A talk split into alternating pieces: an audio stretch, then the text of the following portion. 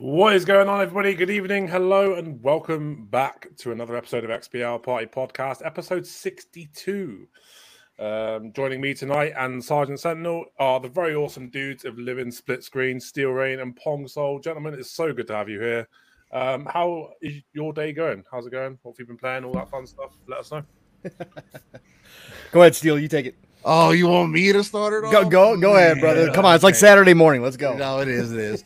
um, ladies and gentlemen, boys and girls, it is I. I am him, the one and only Steel Reign. I want to thank these illustrious gentlemen uh, for even asking us to be here today. It's always a great time when we can chop it up. Um, but I am one half of Living Split Screen, non-console centric platform that covers everything going on within the gaming industry. Uh, we are the home of that RTS view um, that real time strategy where we pull ourselves out of the world, look at the darker crevices of the map, um, pull those resources together so we can not only build up our own foundation, but also reach those 3 billion gamers that Phil Spencer always talks about.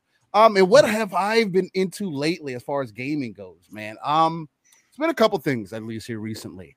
Um, coming off of that high that was uh, Star Wars Jedi Survivor for me, um, was Diablo 4 and i um been in Diablo 4 very heavily. The betas had me had me invested in I, as I didn't want to jump in there. I was coerced uh, by some fellows to, to get it to get in there and just have a good time. But um, the game itself has ended up being everything that I wanted. Not quite the game of the year, um, I would say, but definitely in that conversation for me. Uh, so mm. there's a lot of that in there in tier four, getting it in, pushing Nightmare Dungeon, what 40 tier 40 at this point. So feeling good, getting things together um, and playing some Nioh 2 in the background. Um, I am a Souls fan. I, I'm I am one of those that likes to beat their heads up against enemies and learn the patterns and customize their character and just really feel good about that progression.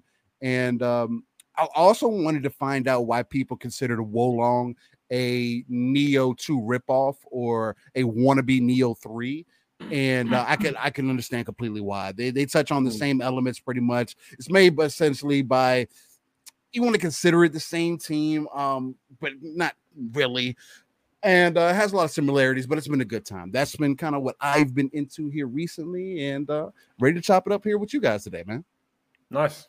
Pong, what about you, dude? What have you been playing? Listen, listen, listen. First of all, honored, humbled for the invite to be here. Um, you know, it is fantastic uh, to be able to come on new shows. Uh, you know, I've done a lot of podcasts since I jump in this community, but anytime I get a chance to do a new show, like I really appreciate the opportunity to do that. Um, it's always great to talk to new people in this community, get to hear their thoughts more so than just on Twitter all the time, and to actually really talk to you guys. So, uh, yeah, yeah. you know, thank you both. Appreciate that. Oh, no um, worries and and amazing that you also got my brother from another Steel Reign on here as well. I had no idea. We were playing Diablo last night, and all of a sudden he's like, "Oh yeah, yeah," or maybe it was two nights ago. He was like, "Yeah, we're, we're I think we're both going to be on the Sergeant Sentinel and the Redder show, and we're going to do that." I'm like, "Wait, what?" And he's like, "I'm like, you got an invite too?" He's like, "Yeah, man." I'm like, "Oh, here we go." All right, so uh, always have a good time with my brother. Uh, we have been pay- playing a ton of Diablo. I've already got over 100 hours in. Um, normally, I would come in here and tell you a list of about 10 different games I'm playing because I'm a grazer. Uh, yeah. But there are certain games that come along where they just totally grab me and I really don't play anything else for a while. And Diablo has been that. Again, as an old school Diablo fan, um, this really, really hit the mark. Uh, Blizzard knocked it out of the park. They listened to the community. I know you're never going to make everybody happy when it comes to this big of a game, but for me, this is right now my game of the year. Of course, that's going to change once Starfield comes out. But for right now, this is my game of the year. Having an absolute blast with it. Um, playing with the rogue class. It's had its ups and downs, like every Diablo in some ways. Uh, Steel and I were ta- discussing it, and there are some things that they've done with this one in particular, obviously trying to open it up to a wider audience that, you know, kind of made us go, hmm, was that the right decision or not? But I got over the lull fought through it and wound up getting some new gear that really changed my perspective on the class. And so having an absolute blast. And uh, that's been pretty much it uh, for me at this point. Uh, so yeah, no, thanks for uh, thanks for the invite. And let's get down to business. We got a lot to talk about. How about that Ooh. ABK acquisition? Let's go. yeah. Um, yeah, we'll get into that in a sec. Uh, Sentinel, what have you been up to? Uh, not much. You know, I uh, yeah, I'm here. I'm here. I'm good. I, I just mute my mic so you know when our guests are talking. So you know, Ah, not uh, interfering with anything. I, It's I always think you've just gone off and done something else. No, you know what? I actually finished Wreckfest. I, I pre-ordered it um so long ago, and I just never finished it. And Mm. I played through it. And Wreckfest is it's such a fun racing game, being able to run people off the road, and that's actually part of the p- gameplay. So I wanted to finish it. I finally finished the final championship. Outside of that, I haven't really been playing too much. I do play like different games on Game Pass, but um, I'm just waiting for that drop. I think it's what on the 27th of all those new games that are showing up. yeah. Yeah, I Yeah, think it is. so that's pretty much it on my end. Awesome. So for me, yeah, I've been playing Diablo 4 all week. Um, Ooh. But I'm getting to the point now where I'm like, I'm level because I'm I, I love Diablo. Don't get me wrong. I loved I've been loved it since you know the second one. I started playing Uh-huh. Diablo 2. Diablo 3 was amazing. Uh, I'm really enjoying Diablo 4. I like the the open world aspect. You know, we're running in with other players and stuff, Mhm. and world bosses and all that fun stuff. But I just I'm I'm level 57. hmm Um, I'm killing shit that's like 10 levels, 15 levels higher than me. I'm playing um, a Bone Spear Necro. And I'm just mincing dungeons, but it's taking me fucking forever to level up. and I'm getting to the point now where I'm like, I'm just never going to make it to level 100. This has already become like really tedious. I'm only level 57. And it's just taking so much time now. And I just can't be asked to start another character just yet, especially with like the season pass um, fiasco where you got to level up a whole new character to enjoy that Mhm. stuff. So yeah, I'm a bit um bit on the fence about what to play next. Although I did, read that uh, Need for Speed Unbound has just come on the Game Yep. Pass today, so I'll probably play that uh, at some point tonight. Good game.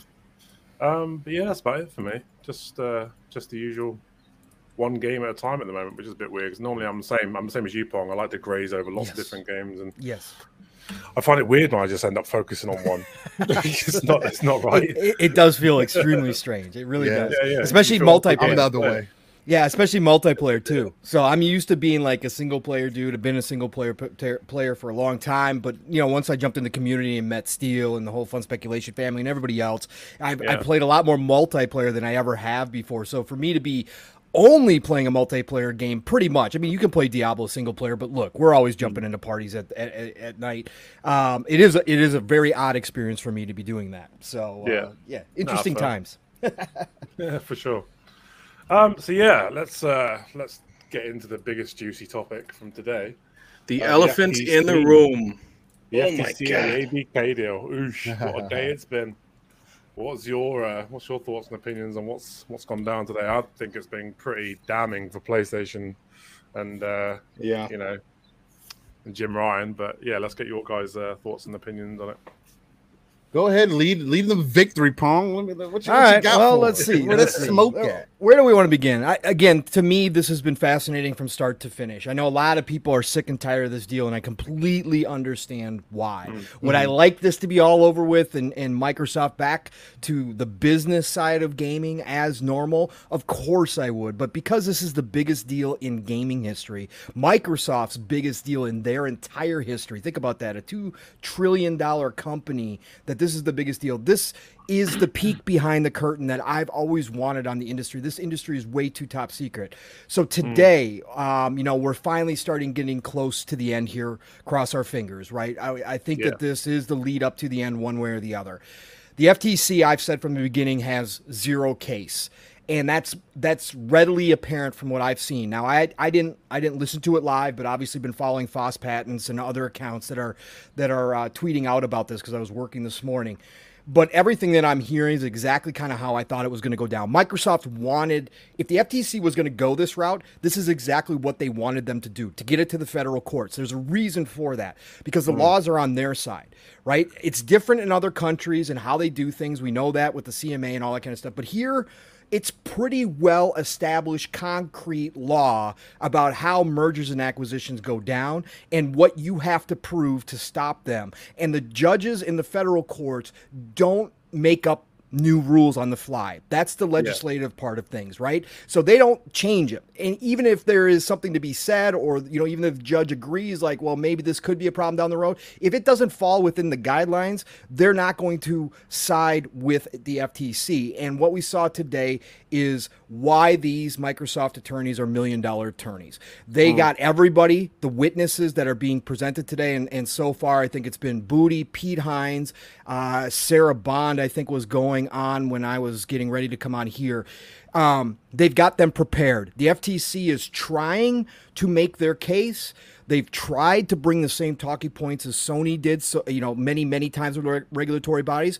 But then, of course, you know, Microsoft just whips out the Sony internal e- emails where Jim Ryan is being hypocritical, where he is telling everybody internally, this is no big deal. You know, yeah, sure, I'd rather it not go through, but w- this isn't going to hurt us at the end of the day, uh, which is extremely different from what he was telling everybody else and what the FTC is running with.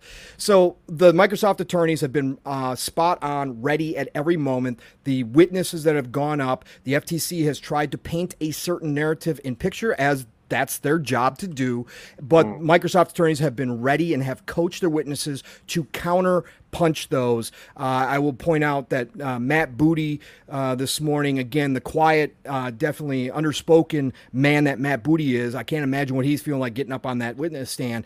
they had him, they had him ready, and they countered with questions that allowed him to clarify statements that he made in response to the FTC to let the judge know, hey, you're not getting the full context. I'm answering these questions, but this is one sided from the FTC. Here's the full story. And they did it perfectly from everything that I read this morning. So, again, right now, it looks like this is going according to plan with Microsoft and Xbox. And I think that, uh, you know, again, this judge is the same judge for people who don't know that uh, heard the gamers lawsuit case as well. So she's already heard a lot of this narrative. She's already heard a lot of the talking points and she's heard a lot of the counter talking points. She's very well versed in this now. So they're not going to slide anything by her. She's asking very poignant questions um, to the witnesses as well as she should. As you know, it is not a jury trial. This is decided by the judge.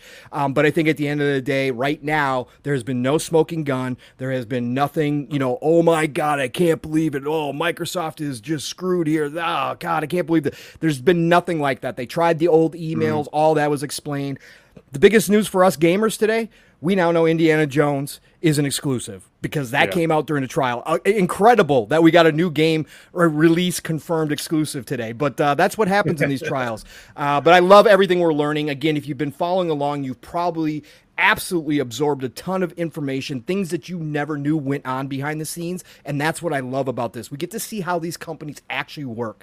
Um, I've talked enough. Sorry. I love this case. I think Oh, it's fun. I've been covering it for a long time. Today's exciting day, and we are getting close to the end, one way or the other. But I think I think Microsoft and Xbox are going to win this one. So we'll see. Yeah, I'll tell you what the um the the biggest thing for me today was that the emails that Jim Ryan has put out. Yes. Well, he- Yes. because you got in the last like eighteen. mo- How long has it been? Like eighteen months that this has been going on. Something Yeah. like that. Yes. Like he's he has cried for every which way but loose about how losing Call of Duty will hurt PlayStation irrevocably and and how like they can't survive without Call of Duty and that's what he's been feeding to the public. So it's it- the fact that he's come out today and it's been revealed that he's basically talking shit. I think he's lost all credibility, and I don't understand how anyone at the CMA or the FTC can sit, can sit there and take his argument seriously after he's saying one minute that it's going to be devastating to PlayStation, and then the next minute it's going to be you know, it's nothing to worry about. I don't understand how he can have any credibility at this point.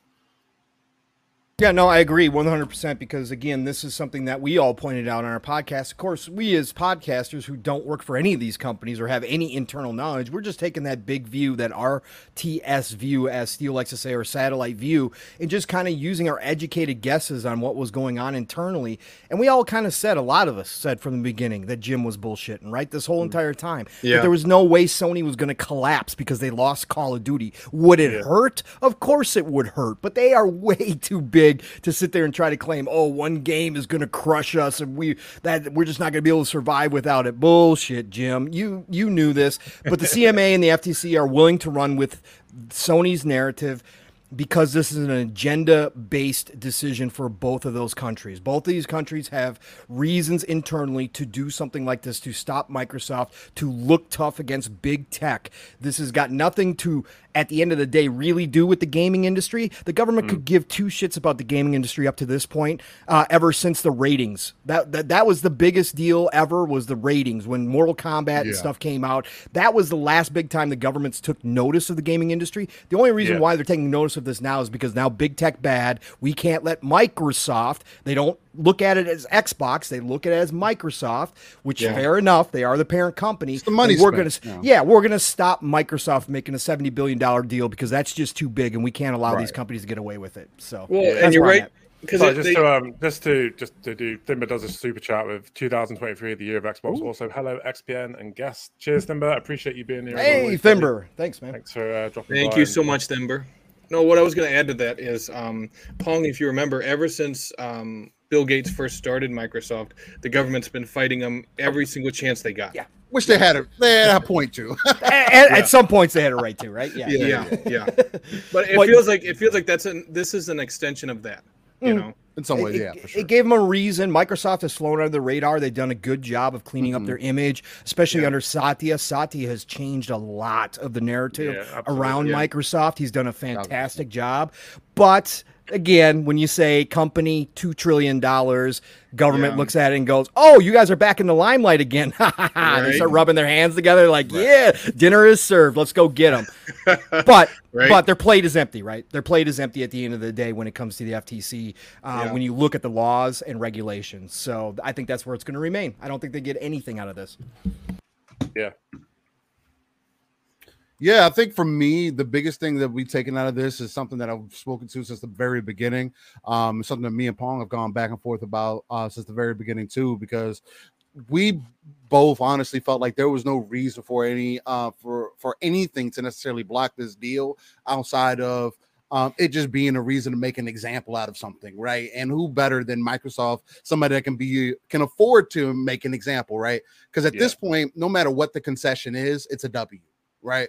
Um, although, and that's one of my biggest problems is that there shouldn't necessarily need to be concessions just because the the competitor that has been lacking in the space for a long time, regardless if you want to use the Xbox 360 generation as an example of a win for Microsoft, um, at the end of the day, Microsoft has been a little brother to the gaming industry. Sure, they've made some games um, for PC and whatnot, but their real stride was doing the, doing things with Xbox. And we've also found out, and you know, if you guys haven't checked it out, please check out Xbox On.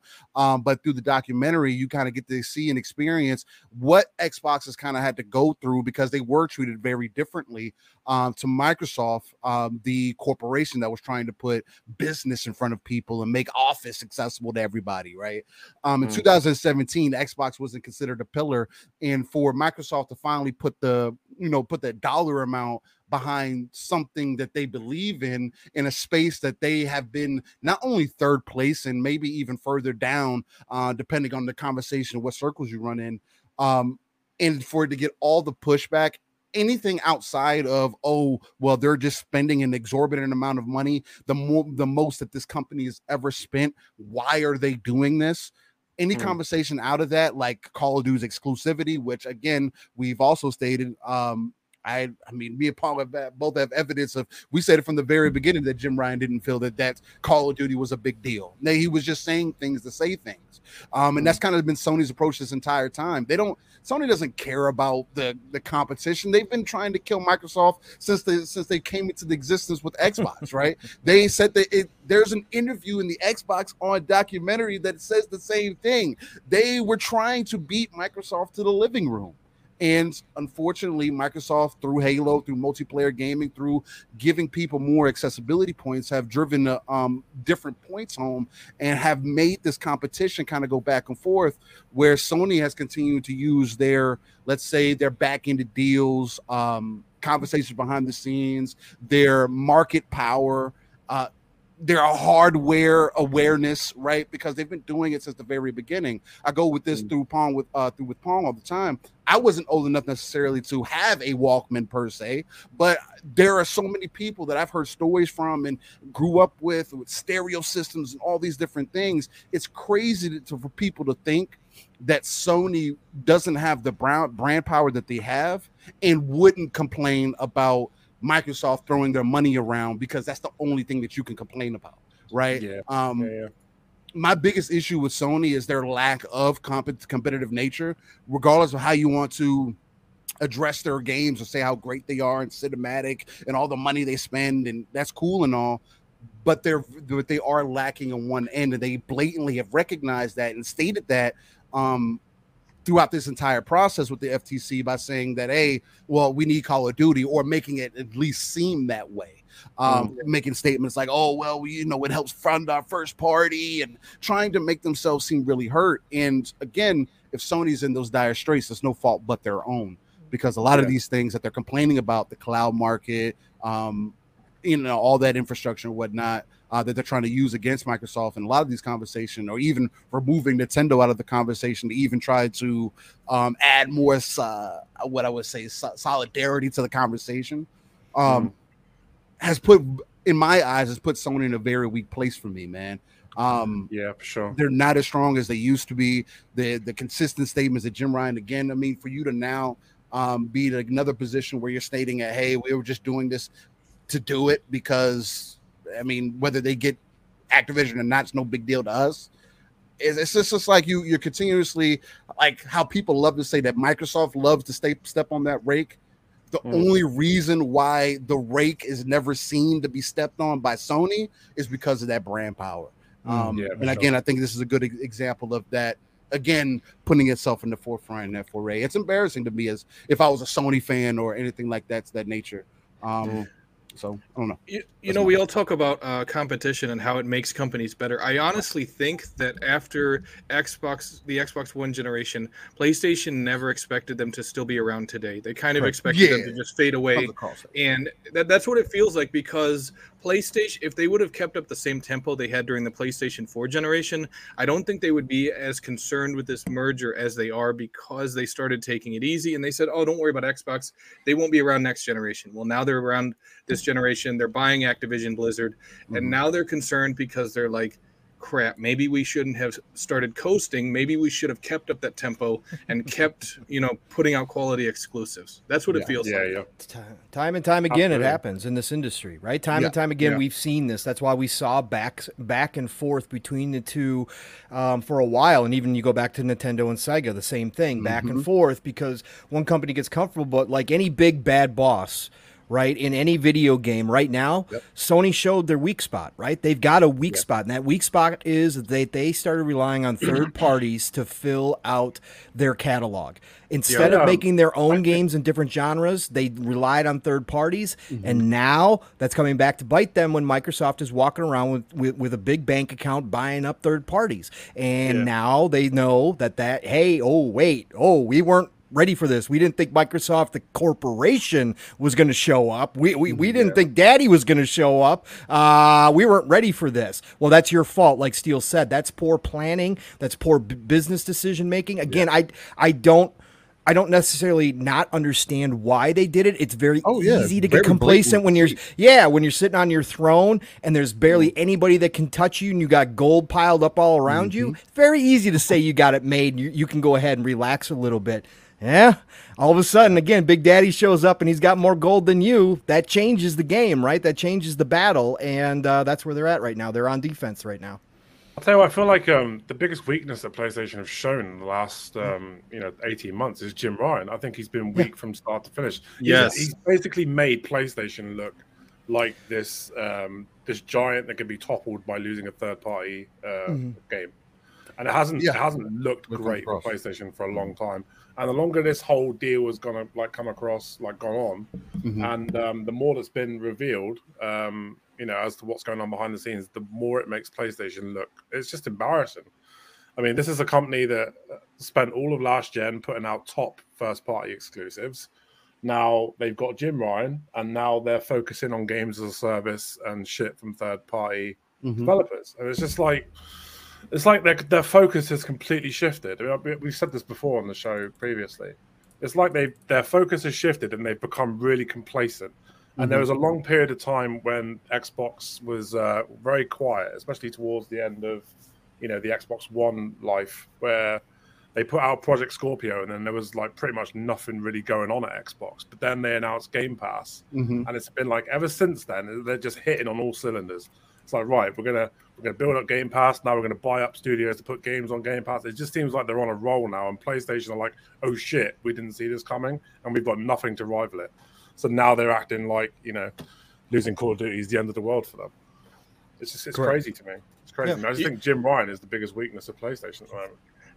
You know what sucks about this whole situation is PlayStation has first party games that could cover down, and you have some of them on the shelf. SOCOM, Yep.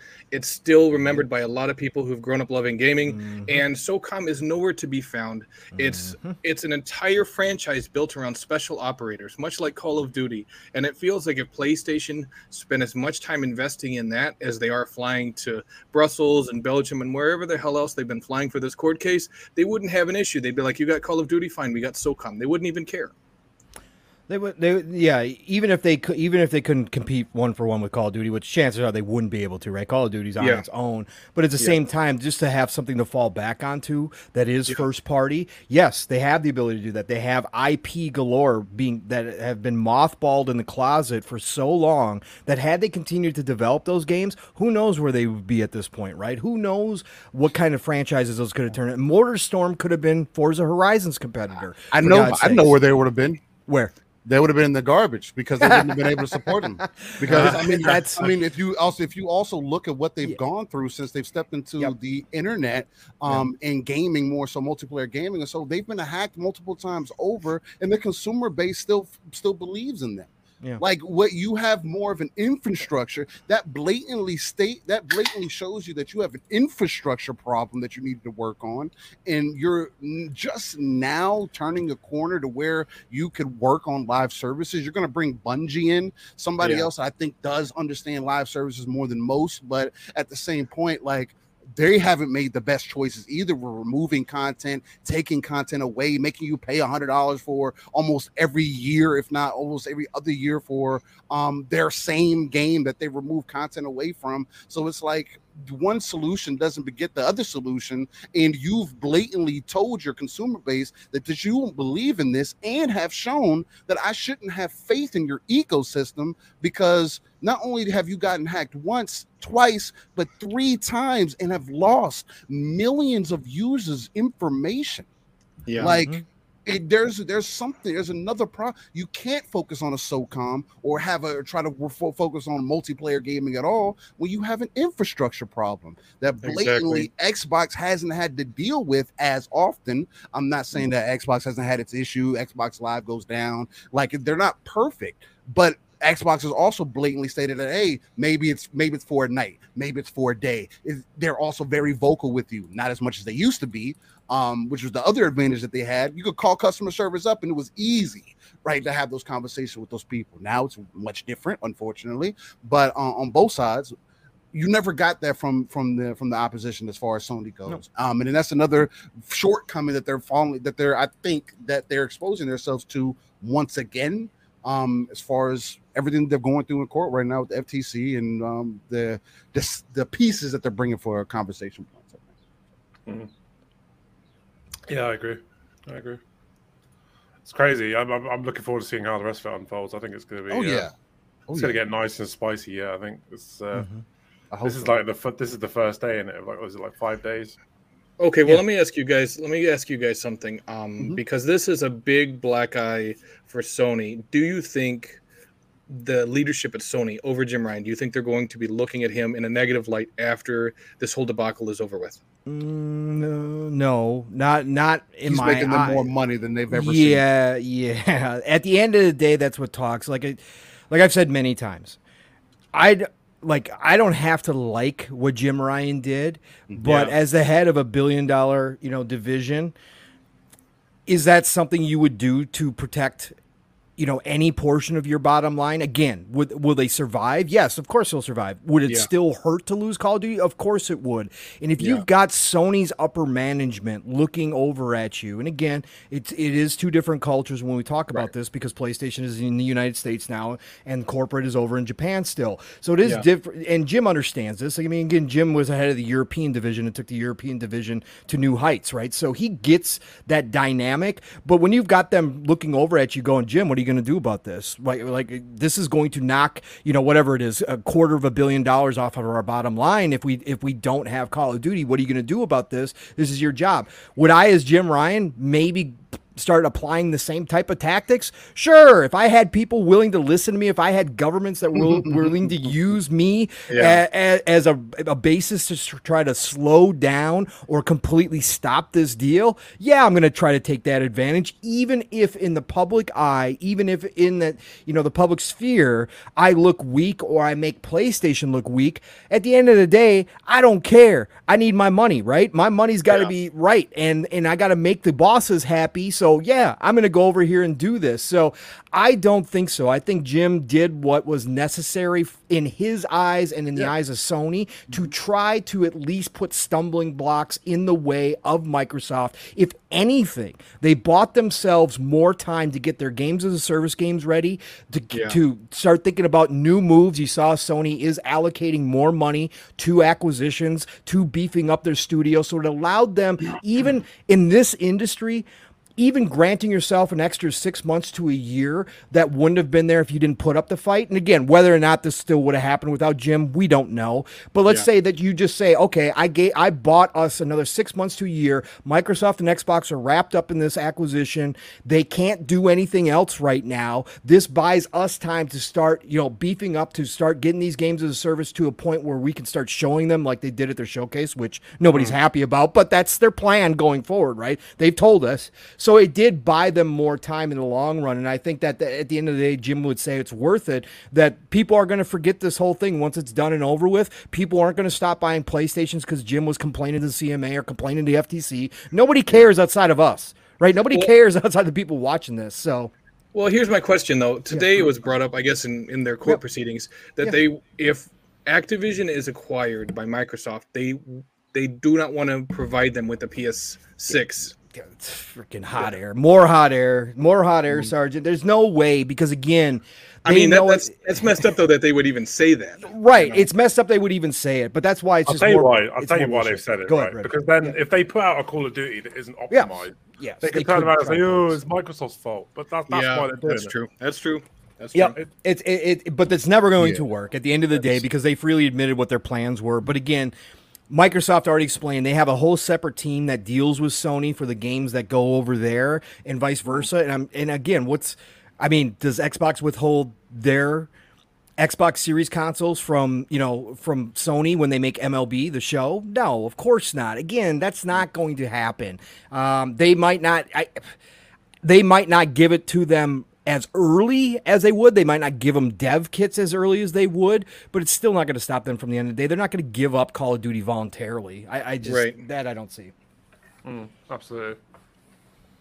I think it's um it's quite telling as well the fact that Jim Ryan's not even showing up to the court case. I think that's Exactly. um, Exactly. Like, he hasn't even bothered to turn up. Like fuck it, just Yep.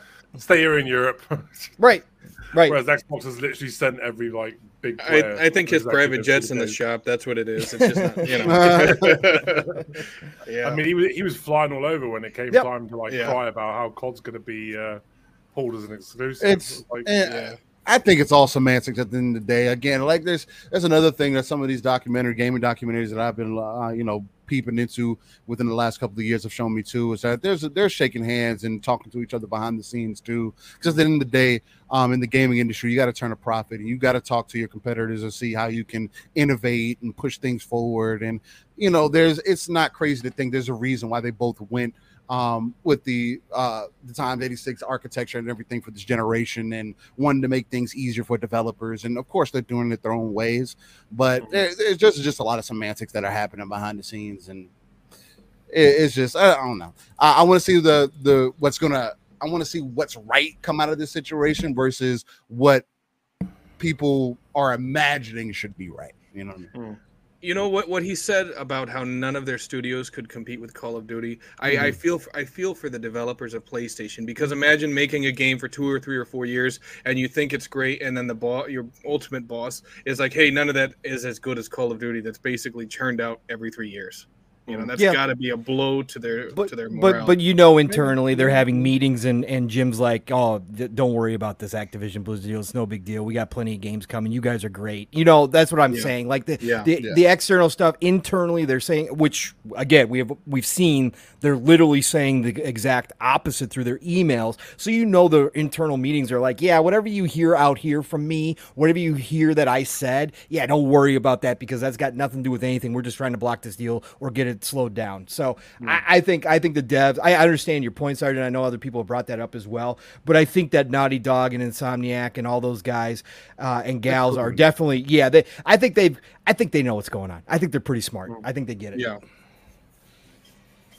Yeah, for sure. And uh, you know, we, we might as well um get into another topic here because it is like you know Xbox related and shit. But What, what do you mean? We could just keep going. We could just spend two hours and 80K. Let's go. Hey, that's what we do. four hour I, um, podcast today. Let's do it. Oh man. Hey, you guys are the one that invited us on. Just remember Hey. that. Right, right.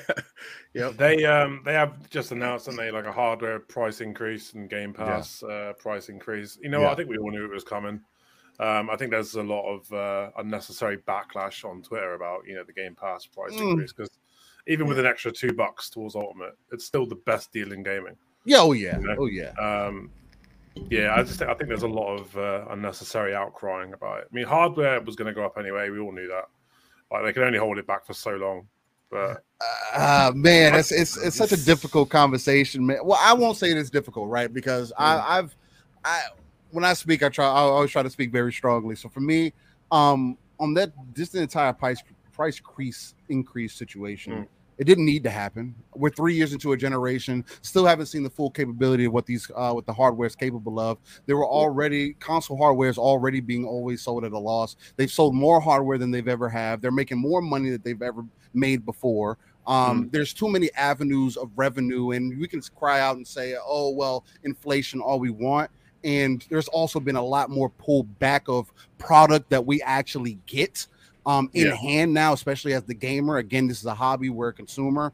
If you're if you want to compare it to what I was getting to what I'm getting now, um, and of course I understand the advantages and all the upgrades. So I'll I'll take the digital age versus uh, me having stuff hard copy.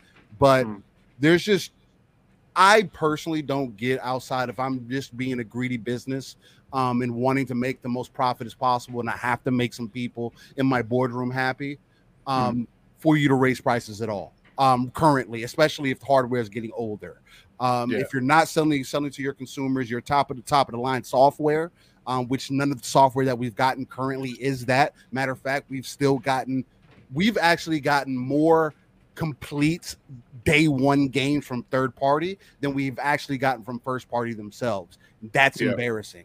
Don't raise Mhm. prices on me if, um, as the consumer at least, um, if you can't even meet what your original vision is. Your original vision was also part of the reason that you sold this hardware is because we could finally re- meet a frame rate demand, which obviously is coming to come out um, either in some ways true in some ways not. Like people are already throwing in the white flag saying oh man starfield is the pinnacle of what xbox is going to be able to do. And it's like guys but if we get a 60 fps patch six months later then what does that tell you that it just Mhm. wasn't ready at that time which is fine but you can't be have like one foot in one foot out giving people information but also withholding information that could be beneficial to your consumer so we can have more of a um, diverse conversation right um the game pass raise that's one that i don't necessarily i can understand in some ways because at the end of the day family plans right around the corner right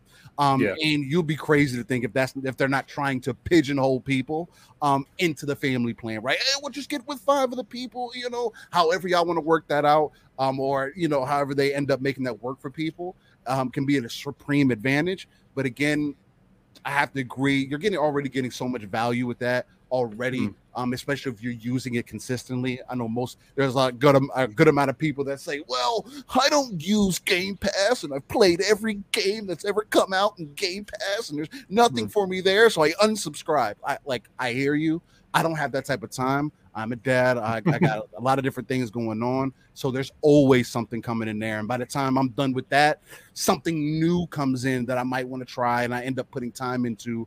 Because, like we mentioned in the beginning of the show, I am also one of those people that like I like to spend my time with the games that I do play. Um, Yeah. so it's it's unfortunate in a lot of ways, but on the consumer standpoint, again, this is just this is Microsoft just being Microsoft, trying to be you know underhanded a little bit here, um, and then trying to tell you, oh well, it's because of you got to be understanding, you know. Um, that, but that's just my opinion. That's- Yeah. I mean, it's not too bad though because right now there are 450 titles available for console. I know I Mhm. counted them the other day, Absolutely. and I mean that that ranges from smaller indie titles that are brand new. You got Forza Motorsport right around the corner. Both Redders and myself are looking forward to it. You got Starfield that is Mm. Right. so amazing that people are wanting to sell their PlayStations to buy an Xbox for it. Right. So you got all these games coming, and yeah, the price increase sucks, but Right. it's kind of something we already expected. You know.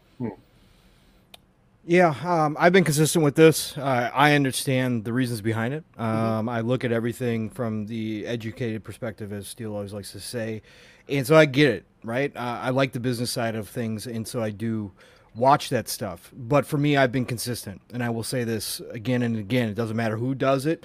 Um, I've called every single one of these companies out for it. If you're going to come out and brag about making more money than you ever have before, uh, consistently, uh, even when people try to say that you're down and you still come out, no, we're doing great. We're just making all this money, blah, blah, blah. I, I will say, as far as the consumer side of things goes, uh, this do- is unnecessary. Um, this is something that I don't care if it's expected. You can justify it all you want. You can say I'm okay with it. I'm not going to try to change your mind. Like I'm not here to change anybody's mind on anything.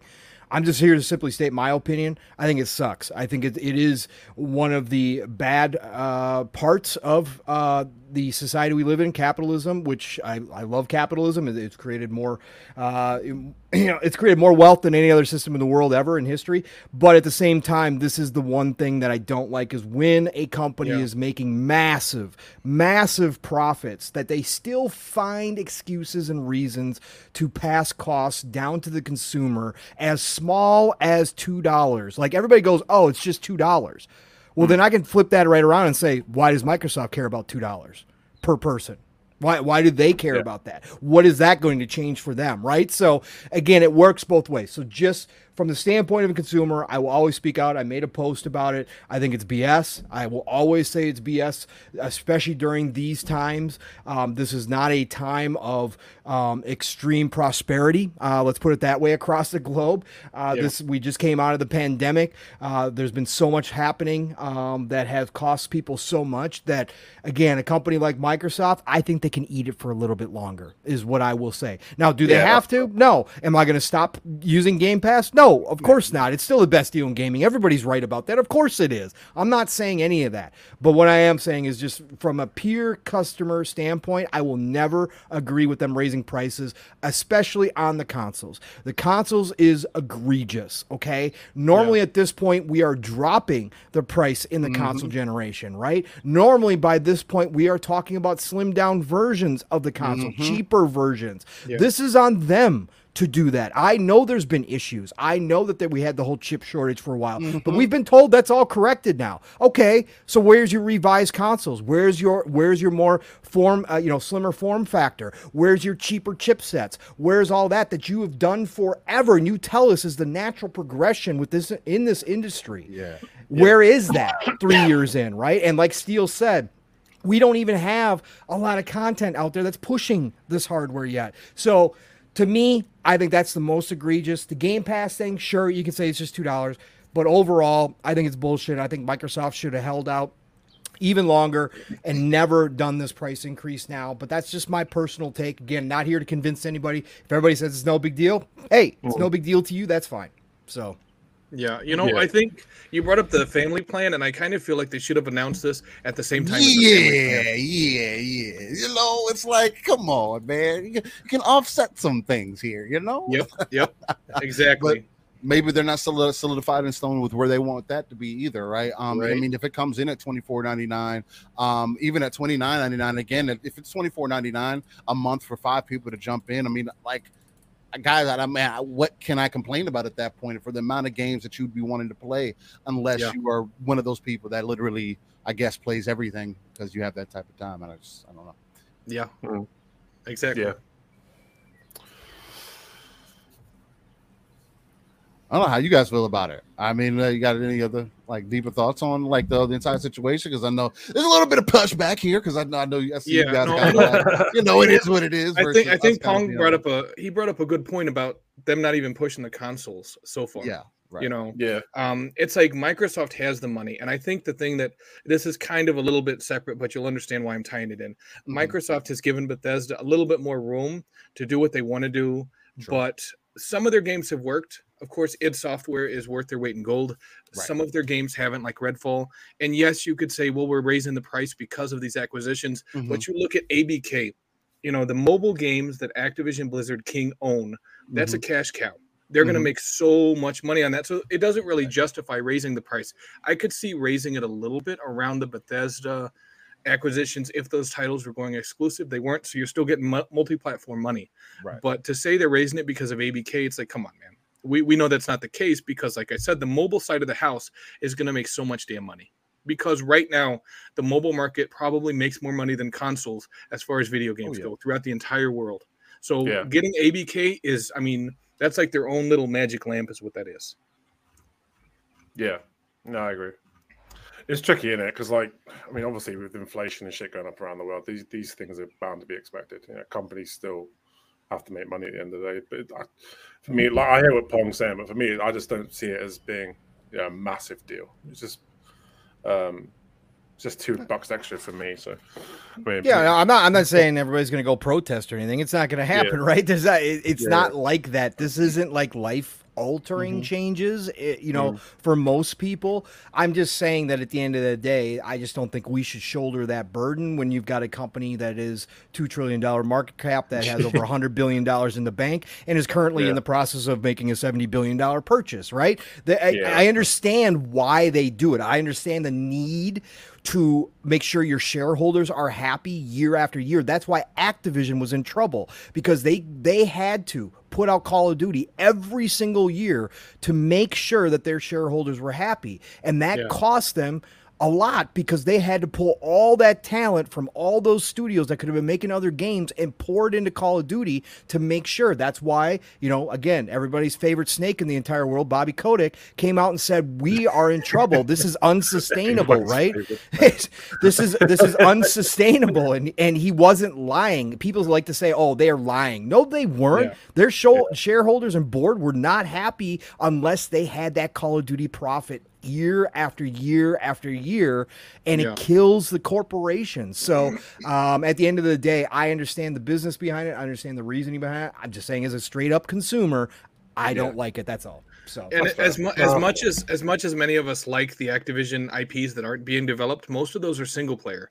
Call of Duty is Correct. single player and multiplayer, and it's making that crazy money every single Oh, yeah. year. absolutely, Yeah. absolutely. Yeah, I agree.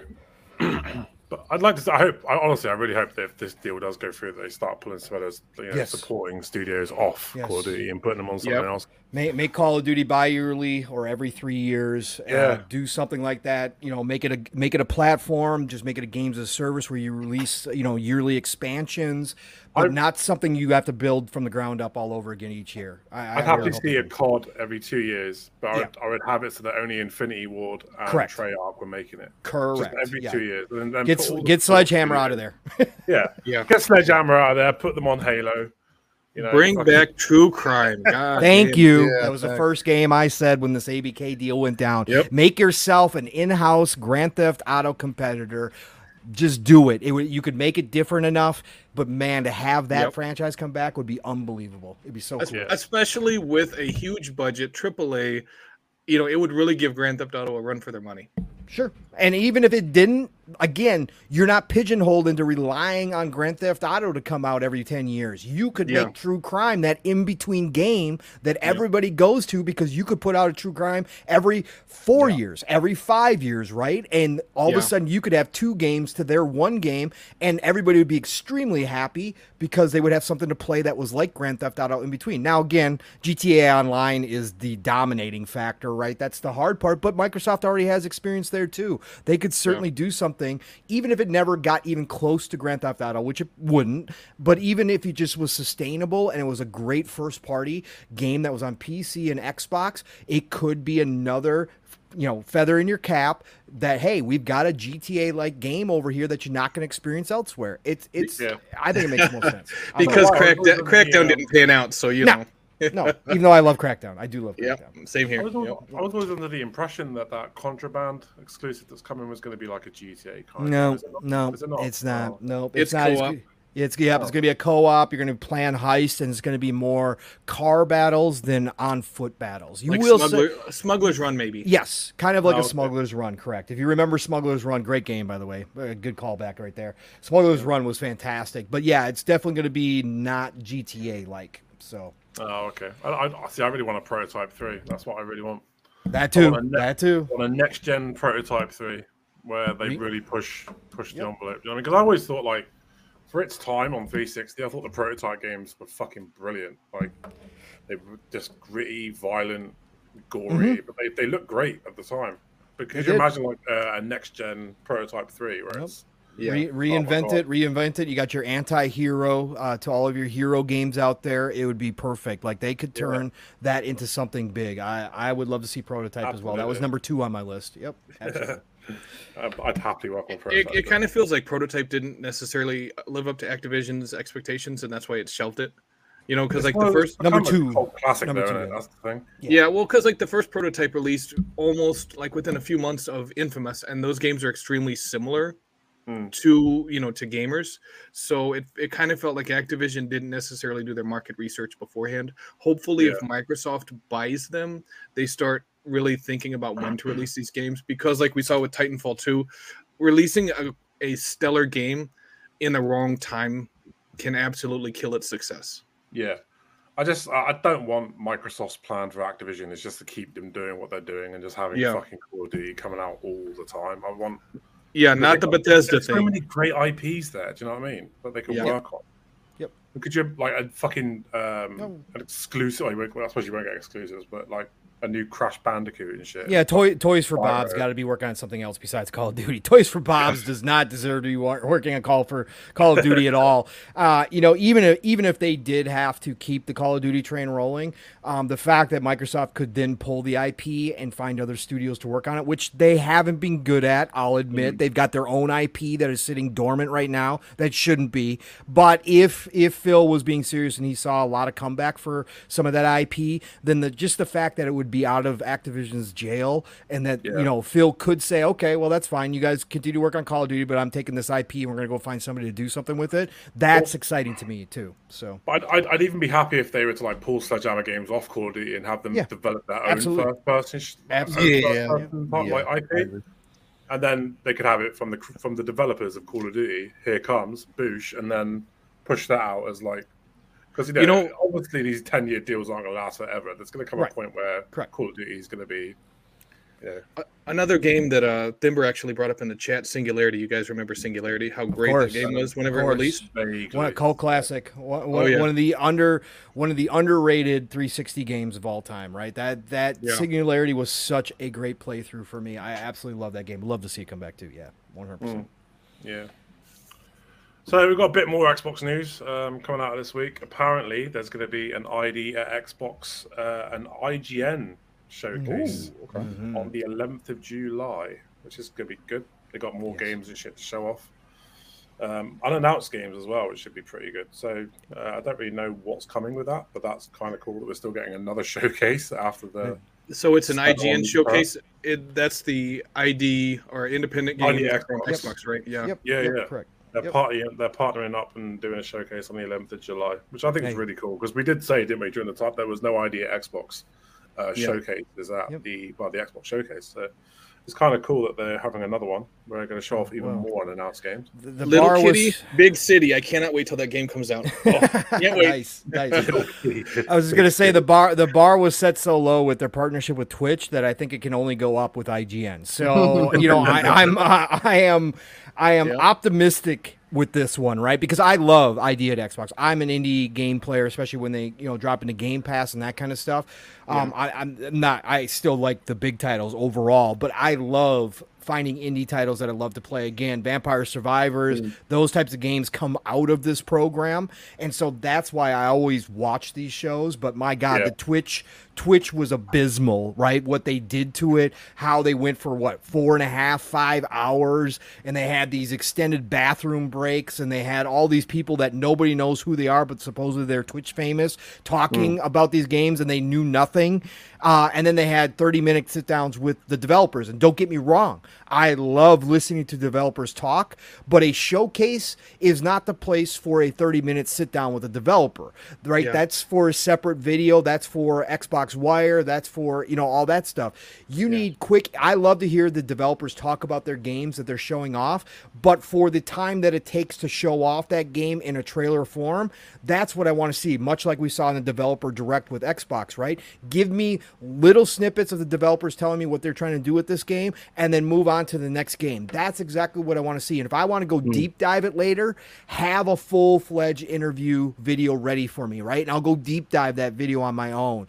Um, but Twitch just did it uh, again, they were abysmal. So for me, that IGN has now taken this over, I think that Xbox heard the feedback. And again, I am hopeful that IGN can do a better job with it, and we are going to come find out. But I can't wait to see some more indie games. This gets me excited. Indie games are really Yeah. cool. They push Yeah. the industry forward, and I want to see what's next. See, I've never, I've never personally been a big fan of indie games. I, I prefer, you know, the bigger AAA's and stuff. But one thing I love about Game Pass is that it does encourage me to play more indie games.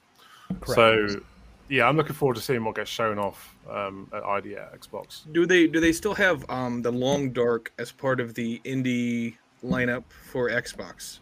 Oh, I don't know. It Don't got know. pulled, didn't it, off Game Pass? Yeah, Yeah. I mean, I, I bought it on both consoles. I know it was on Game Pass for a while. Hmm. That is definitely a great game. If you want to check out an indie game that's phenomenal, um, it's a Canadian studio that put it together. I believe they're called Hinterland Games, and I played it from when they had it in, I guess, alpha stage. They had it part of early access, but Hmm. I paid full price for the game. And if even if you don't like indie games, it's a great survival game. You're not really surviving anything but like wolves and just extreme cold weather in the Canadian Yeah. wilderness. So it's definitely worth checking out if you haven't played it already. Yeah. Yeah, I think I'm quite looking forward to it. Well, chat, what do you think? you looking forward to ID Xbox? I know Thimba likes his um his indie games and stuff. But um sorry, just a bit of breaking news that came out 26 minutes ago. Apparently Xbox Game Studios head Matt Matt sorry, Xbox Game Studios head Matt Booty says Microsoft hasn't made a decision on a PlayStation release for The Outer Worlds 2. Yes. Which is uh interesting because obviously like the first one came out on PlayStation. So be interested to see how that turns out. I mean, hey, it's it's always fun when you get to turn the table in the opposite direction. Like, oh, PlayStation, you want to you want to play those games? We could play that too. What do you think? I, I always I always thought it was kind of understood that the Outer Worlds 2 was not going to PlayStation because they had no agreement in place. that Yeah, was- You know, that was kind of the understanding, I think. but it's kind of like uh it's kind of like how um was the game that uh, Square Enix pulled um Final Fantasy Xbox 7 remake. not not not remake because they did do that, but it's another game that actually ended up coming out. Um, is in the line of the older style Final Fantasy. Oh, um, Octopath Traveler. Yes, talking about. Octopath Traveler. Okay, Yep, okay. Octopath Traveler One was on Game Pass on Xbox, but it's not available. The Number second two. one isn't available. Correct. Correct. I can do the exact same. We can do the exact same thing with the Outer Worlds. Like, is, is that the type of deals where if you're willing to cut those type of like simple, Yeah.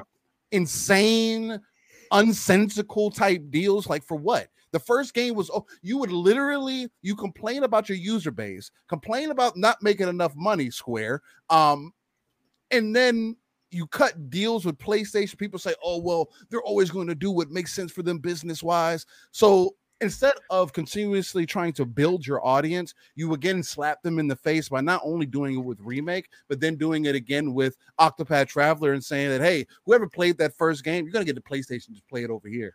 So I mean, You know I what? don't know. I like It- Xbox being aggressive, so I, I would hope so. it kind of feels it kind of feels like the people managing Square Enix right now were managing Sega of Japan whenever they fell out of the Yeah. console market Facts, because you remember there was um dissension among uh Sega of North America and Sega of Mhm. Japan. Sega of North America knew what the deal was and they they had that that's it was like a study I guess where they asked different gamers what they thought about Mm-hmm. Sega and of course Sega of Japan is like nope we're not listening to any of this criticism Right. it kind of feels like Square Enix is like that. They let Tomb Raider go. They let Deus Ex go. Eidos Montreal is gone, of course. Uh, Crystal Dynamics is gone. They're Right. complaining because they're not making sales. They're keeping their games on one platform rather than 2 Mhm. and they're like, "Oh, we're not making good sales," and it's like the writing's on the wall. It's like all the all the stuff they're going through is self inflicted. They need to wake up. You know, that's Yeah. what they need to do. It's ridiculous. Agreed, and I think that Booty's being, you know, purposely ambiguous with this Right. statement here, right? Obviously, um, it is a court of law. Um, I, you know, I think he's being when he says a decision hasn't been made because, as we found out, ZeniMax does run themselves, obviously, so Yeah. they could still make the decision. Uh, you know, again, sure, asking you know Phil and everybody at Xbox if it's okay, but I, I maybe that decision hasn't been made. Now, the more interesting part of this is if he is being truthful on the stand, and we- we're going to assume that Booty is here, then that does open up the idea for Elder Scrolls 6 and Fallout as well, which was an early discussion that everybody was having. Is this going to is exclusivity when it comes to Bethesda games, ZeniMax games, uh, going to be limited to new IP? Are they honestly now we know they're still supporting Fallout 76, Elder Scrolls Online. All of that's been clarified. Yeah. But going forward with new full games, right? Not MMOs, not games as a service, are they going to open up the potential that hey elder scrolls has been on playstation ever since oblivion right elder scrolls Yeah. has been there sure morrowind was an xbox exclusive it was a different time whatever the case may be but mm. elder scrolls was there are we going to give that player base over there you know elder scrolls 6 same with fallout No. and I, yeah, and I, I would tend to lean obviously your way, steel I would definitely say that no, because that's why they spent you know nearly seven billion dollars on ZeniMax was for exclusivity deals, and it wasn't just for Yeah. new brand new IP.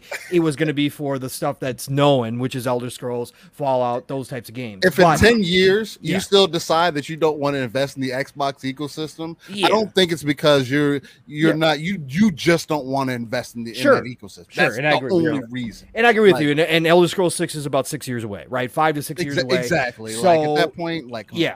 Yeah, I mean, I, I think that ultimately Xbox does make the decision, but Outer Worlds 2, a couple years away, two, three years away, could they do it? Sure, they could do it. I still generally lean to the fact that they're going to keep Outer Worlds 2 even um, as an exclusive when this is all said and done. But I think for the courts today, you know, Booty was being truthful without be, coming out and saying, yes, it's going to be exclusive. I, I, I think they've left that off the, on the table specifically for this reason, knowing that they might wind up in a court of law and their attorneys probably said, hey, don't put anything in writing. Don't say anything that indicates that Outer Worlds 2 would be exclusive. They're going to ask you about all these games, upcoming games. They're going to try to pinpoint how many exclusives you are making out of this deal to try to prove that you're going to do the same thing with Activision. So, as Yeah. many as we haven't decided, as many as you guys haven't decided, don't make any decisions now. Let, let, Yeah. us wait until this is done. They did say before though that it would be determined on a case by case basis. Case so by even case back then, they left Yeah. themselves an out. Correct. Correct. Absolutely, they did. Hmm. Sorry, I was just trying to look for a fucking topics. We're running out of topics quite quick tonight. I'm like all good. scrolling IGN, like, what can we talk about? Shit. Oh, we can make up topics. We, we we can roll all day long with topics. Yeah, you and I know yeah, how to do that. right. Don't worry about Yeah. that. We can talk about everything. you guys go for it. Hey, we could talk about the Master. Was it Metal Gear Solid Master Collection? It's releasing on October 24th. You guys a fan of uh, Metal Gear Solid? Ma'am. I never played the fir- first one. I never bothered playing the rest of them. I like the first Yep. game. Um, I like Metal Gear Solid from a story standpoint. Um, I've never played the previous games outside of Phantom Pain. Uh, so what is that? Metal, Metal Gear Five. Um, Yeah. so that that's my entry point to the Metal to entirety of Metal Gear. Um, those older games, unless they're going to completely remake them, like the rumors are with what what is that three or Snake Eater, or whatever that's called. Yeah. Um, if they're re- re- completely remaking that, um, in the same vein like they did with Phantom Pain, um, that same kind of style, then I'll definitely be interested in that because I loved it. Um, but outside of that, I mean, you know, it's rough. It's it's it's funny that you bring that up because a lot of people's entry was the Phantom Pain. People who played it from the older series understand that combat was an, it was I call it a hallway action game because it's kind of like there's so many hallways and close like close quarters type of stuff that people who are fans of the Phantom Pain are going to play it and go, "What the hell is this?" Yeah, it's Snake Eater.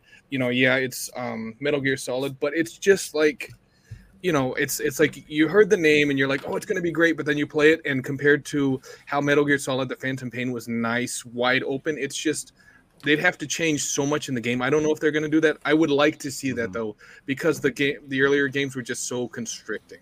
You know, Yeah. Yeah. I, I'm a, I'm a big fan of Metal Gear um, from back in the day. Obviously, um, I you know would I say that I'm a stan by any stretch of imagination? No, but I definitely enjoyed my time with the Metal Gear. I, I like Kojima's weirdness, um, so I've always enjoyed his games, and so therefore there is something there for me.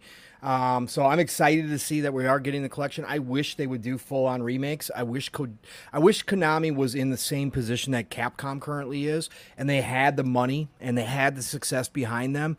The unfortunate part is is that they basically jumped out of the video game industry for a bunch of years, right? They didn't do anything. If they had fi- if they had better management, if they had leveraged their IP like Capcom did and started making a comeback, I'd love to see the originals get a remake, get a full fledged remake brought up to date.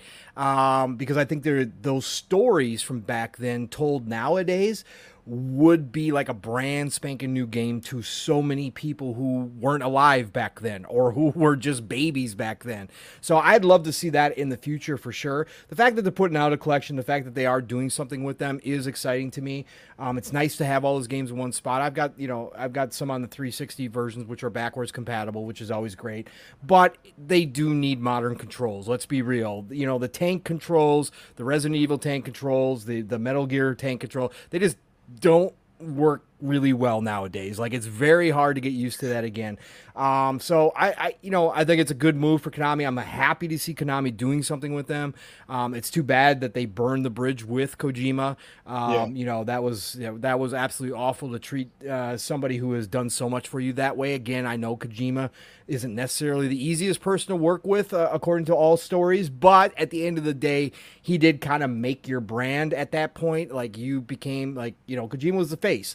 Um, but you know, I think a lot of people are going to be really, really excited. I obviously won't be day one. I'm going to be traveling space, um, so I'm not. I'm not planning on picking up any games uh, around that time uh, through the rest of the probably through the rest of the end of the year. We'll see. But but uh, I am glad for everybody that is a Metal Metal Gear fan that they're finally getting a version of this. And I, I'm kind of unclear. Do you guys know is the they're releasing, I believe, one the first the original NES games. Those are only coming to Nintendo, right? That's part of the Switch package. I'm Uh, not sure to be honest. sure. Yeah, I just saw that on the Switch showcase on the Nintendo showcase, and I was curious about. I'm pretty sure that's the way it's going to be because Nintendo never lets their games really go anywhere else except for one or two, you know, with the deals with Microsoft. But I would love to see those old NES games come over and be able to play them on Xbox. That would be pretty damn cool. But uh, I don't think that's going to happen. But uh, yeah, no. Shout out to all the Metal Gear fans who've been waiting for this. Uh, it's going to be a fun run, uh, and and they labeled this as Volume One, which means they have future plans if this is successful, which is always Peace see as Walker, well. probably going to bring up Yeah. Peace Walker. Yep, I probably. remember I remember playing the first one they brought to PlayStation, the original, you know, the PS1. Yes. Yeah. And I've, I remember it being brilliant. Couldn't tell you what happened in it, and Yes. never played any of the others. But I remember the, the, the first one on PS1. I thought it was great, but I couldn't tell you what the fuck it was about. Honestly, it was. It's, I was more um, amazed with the fact that you get like a little exclamation point above people's heads. Oh, shit. of course, of course. best All that was it. new to us. All that was new. It, it was it was absolutely amazing uh, when Yeah. it first dropped. I still remember uh, going and getting it at the store midnight launch, and I remember bringing it Mm. home and and uh, I was living in a bachelor pad. So me and a bunch of the other guys, we sat around all freaking night long and played Metal Gear Solid. Like it was Mm. absolutely incredible.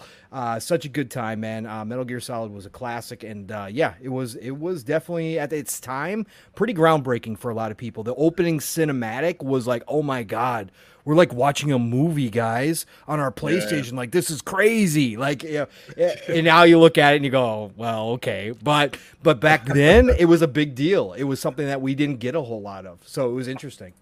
I find it funny because like you think about the games on the PS, the PS1 especially, and you really like think about how good those graphics were, Yes, and now you realize shit, I could play that shit on my phone. right. Now, you know what I mean? It's like technology's come so far in the last twenty years. It's it's incredible. It has. It has. Did you did you guys watch the uh, Todd interview by chance this morning with kind Uh, of I did not. You No, I did not. Okay. 'cause I I- did. You haven't yet either. Still. Okay. No, Uh, of course I did. Yeah, I, that's what I thought. That's what I thought. Uh, interesting uh, interview this morning. Great interview by Kind of Funny Games this morning. Of course, Snowbike Mike and Gary Whitta in Paris uh, over there. They did a fantastic job. They still talk too much when you got somebody on a time limit, but that's okay. That's them. Um, it is what it is.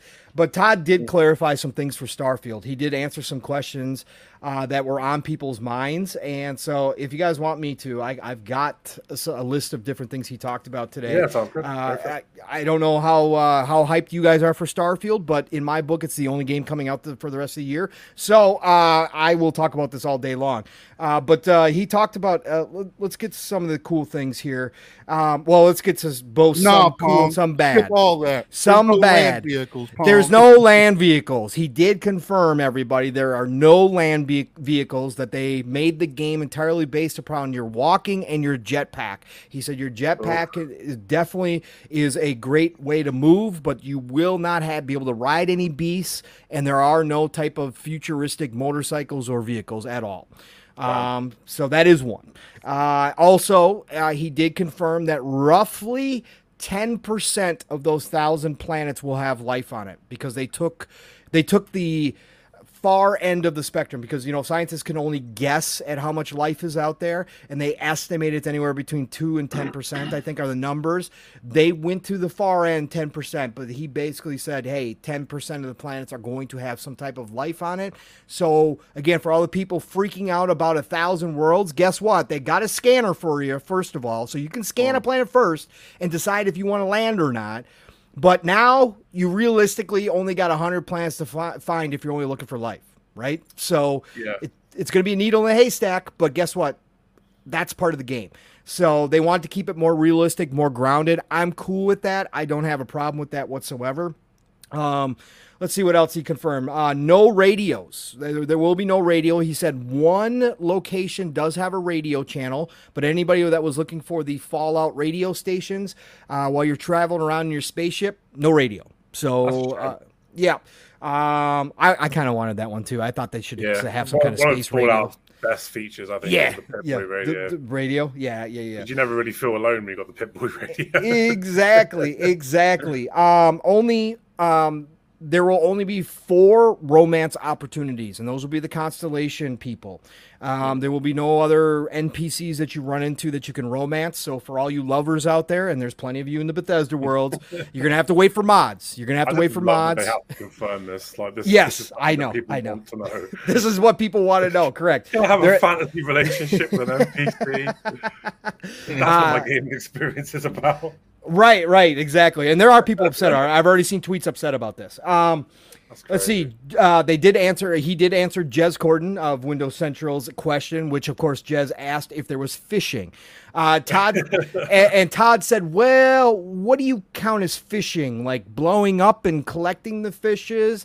And Gary would have said, "Todd, do I have a rod that I can put into a body of water and catch fish?" And Todd said, "No, no, there is not that." So, but it does sound like you can shoot and collect fish as well.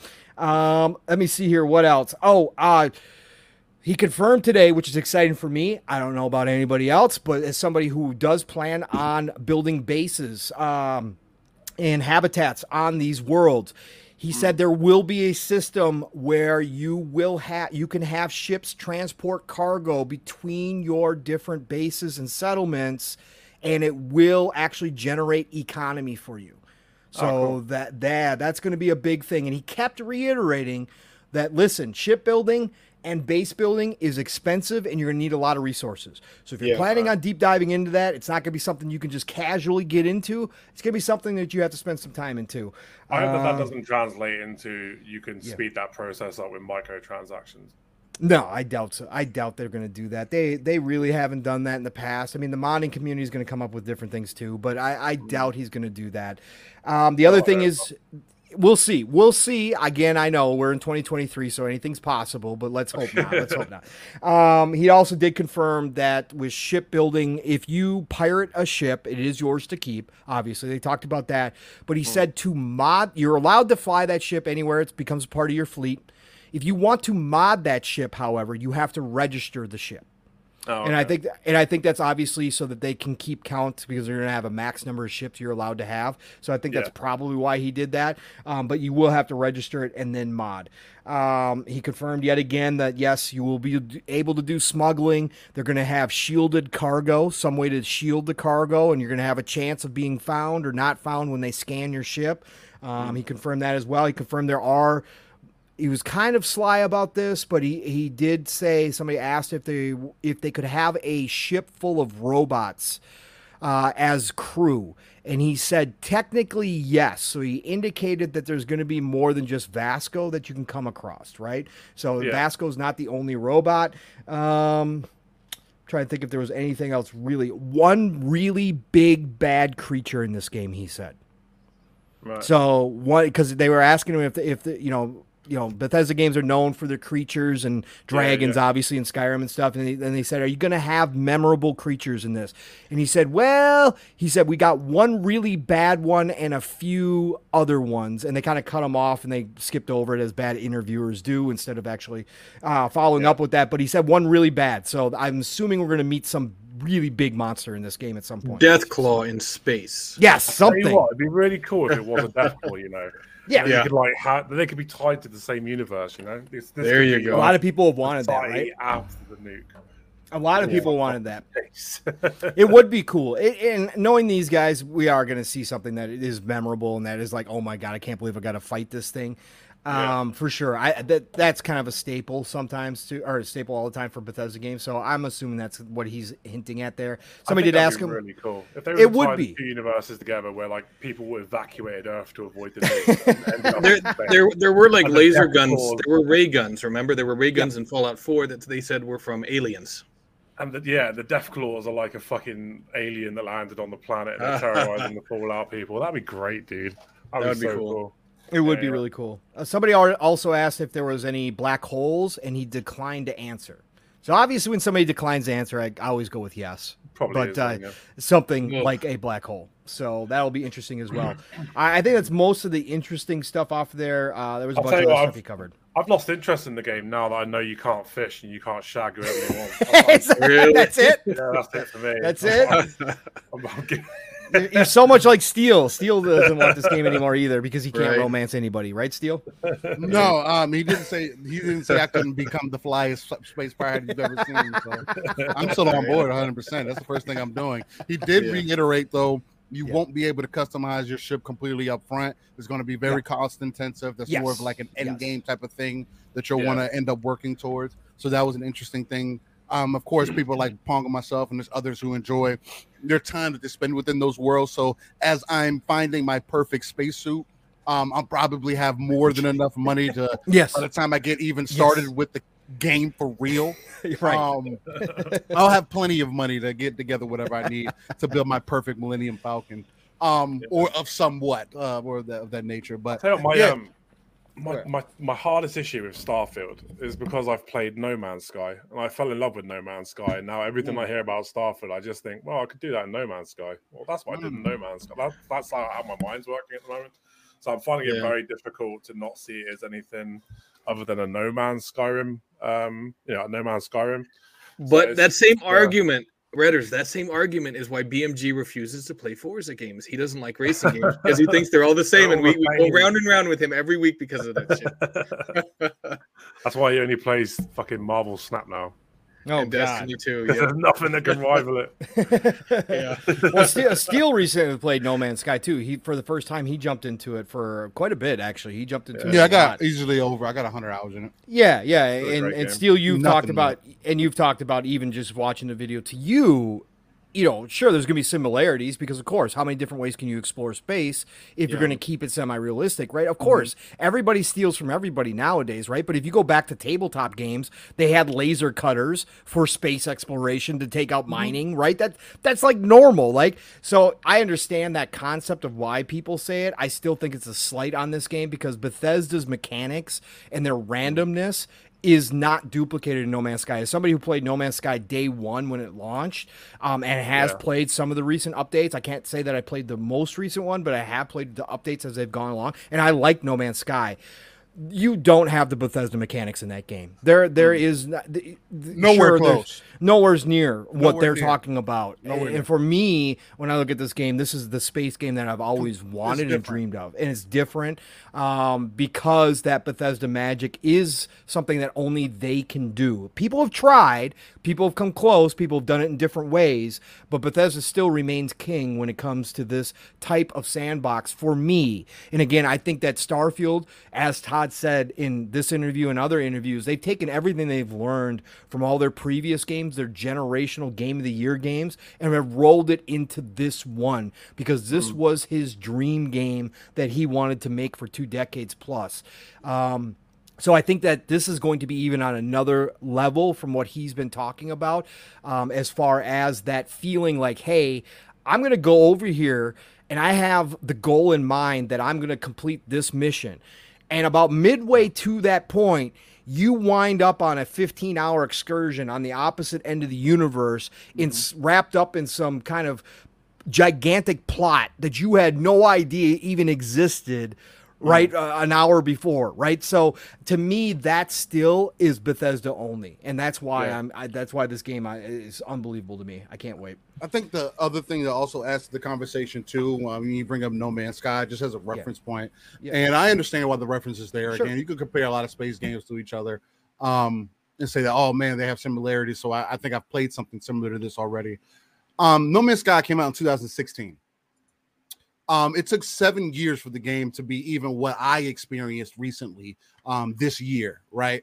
Um, from what I, and from what I've heard from a lot of people who are veterans in the No Man's Sky community, um, they've said the same thing that hey, you know, this game's hey, yeah, I'm, I'm excited that you're jumping in now, man. The game's better than it's ever been, and all these updates, and but it's taken seven, almost seven years for it to be where it's at right now. The other difference too is that the approach on the just the overall game style is just completely different. Yes, you have you will have done similar things, resource gathering, building bases, and you can say, "Oh man, yeah, that's how I've done those things before." But have you done what have you done those things and actually cared about the universe that you're in? And I think that's the difference, and I think that's what gets me kind of excited about it because I'm not the I'm not the Bethesda fan, and I I say this as a, an addition because the closest thing that I had to Bethesda is Elder Scrolls Online, and I think that game helped me understand the vastness, and that's not even the main team. I mean, it is the main online team, of course, but it's not their main Bethesda team. Works on a single player game and makes everything so refined and tedious and lets you touch everything and um like there's a reason like uh, many people overlook it there's a reason why the lady brought up the whole sandwich thing about being able to you know just put a bunch of sandwiches in storage no there's not many other games that do little stupid some simple stuff like that and allow you to tailor your experience and and ha- and your experience also affect the entire universe. No Yeah. Man's Sky does not do that. No Man's Sky is literally a I consider it more along the lines of like a Minecraft, right? Yeah, sure, you could play survival. There's even a little bit of some story there, right?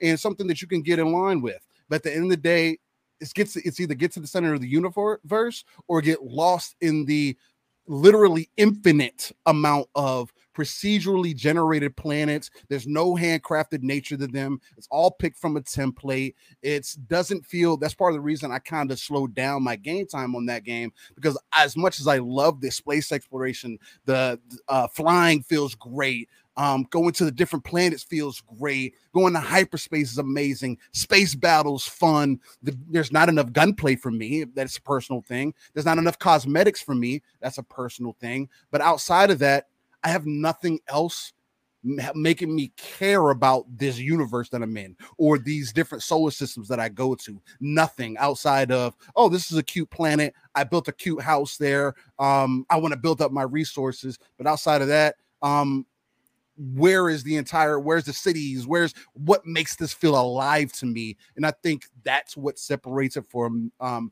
games of that ilk right? And i don't think people are wrong for comparing the two right? Because they are doing very similar things and resource and and some some procedurally generated things. Um but todd howard also reiterated again that there is a lot of that handcrafted nature. This isn't oh just procedurally generated. We just gave a bunch of stuff to a computer and it's just going to poop out some stuff. No, they like handcrafted what those procedurally generated things are going to be and how they can be tailored to the different planets and and that's and because of the random nature and because none of us even on this uh on the on this podcast are going to have a similar experience as far as going to different planets are going to be because that's how they created it it's at least to be something that will add on to our experience and make everybody's own um story unique versus what those other games don't end up doing Yeah. The interesting thing about Starfield is, you know, as great as Forza Horizon 5 was, as great as Halo Infinite has become, none of those games have the PlayStation community as up in arms as Starfield does. It has them going completely nuts right now. It's crazy. Yeah, Yeah. that's a good point. I mean, that is a good point. I mean, you see a lot of people downplaying. uh, You know, they were always downplaying Bethesda and saying, "Oh, Bethesda, nobody cares about these games." And I'm like, Yeah. as the as the casual Bethesda guy sitting on the outside, like, guys, I like I played Elder Scrolls and the, some of some Skyrim, and like I understand what's capable of their what what's capable in their games. Like, why are y'all just making it seem like this is a brand new developer? They've never developed games before. They're doing the most ambitious thing that they've uh, like ever experienced. They've never made uh these type of open world games, and it's just going to be bad. Oh, it's space. It's like I don't, I don't think that's the case here. You know, Yeah. I know that um, I know they've come out and said that this is going to be the buggiest, uh, sorry, the less buggy version like Yeah, Bethesda game that's ever been released. I guarantee you, it's going to be the most. It'll be the most buggy Bethesda game that's ever been put out because there is so many fucking new things to be like put into it. I just I, I find a hard time. I have a hard time believing that Well, a Bethesda game is going to come out with like very few bugs. We're, we're, we're, we're gonna find out redders right we're gonna find out if all this qa testing has done its job because they basically you know phil and matt said that you know every single qa tester is on starfield at this point you know almost Yeah. literally right so if that's the case if, if all this extra time has been spent polishing which again we knew they were in the polishing phase last year todd confirmed mm. that and this whole time has been about fixing the bugs and making the game shine which obviously we saw the difference from last year's footage to now the directs footage right? There was a huge difference. Gunplay was completely different than what we saw in the first one. So if all that falls in line with the bugs i tend to believe this could be the least buggy bethesda game. And again bethesda bugs people like to call it Bethesda, and yes, there are people out there. We saw this with with Cyberpunk as well. There are people out there who are legitimately bothered by any bugs, and that's fine. If that is something that irritates you, I'm not going to try to tell you that you're lying or anything. That's just you as a gamer. Bugs hmm. bugs bother you.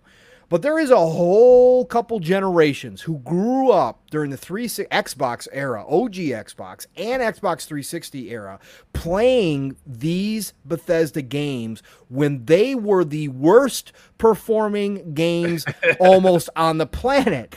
And yet and yet they still turn out to be game of the years and yet Yeah, they're yeah. still some of our favorite games me personally elder scrolls series is number one on my list of all-time game series period Absolutely bar none Fallout 3 in New So- Vegas. My God, they're absolute Right. Right, and- the best things ever made. right we were playing at like 10 12 15 frames at times right like we Yeah, yeah. the- so there's a whole there's a whole couple generations who grew up still you know loving these games no matter what now there's new generations that don't put up with it as much and that have grown up in the era of social media where everything is blown out of proportion and oh my god i saw a screen tear what are you guys doing this should be fixed immediately Oh like God. Right right exactly so there is that generation but for most Bethesda fans, and again, I'm not excusing it. I've spoken out about the buggy messes that games have been releasing in. I have spoken out about the day one patches that now, you know, with the with the dawn of the digital age, this is now a crutch for a lot of developers to be able to fix their games and publishers just say,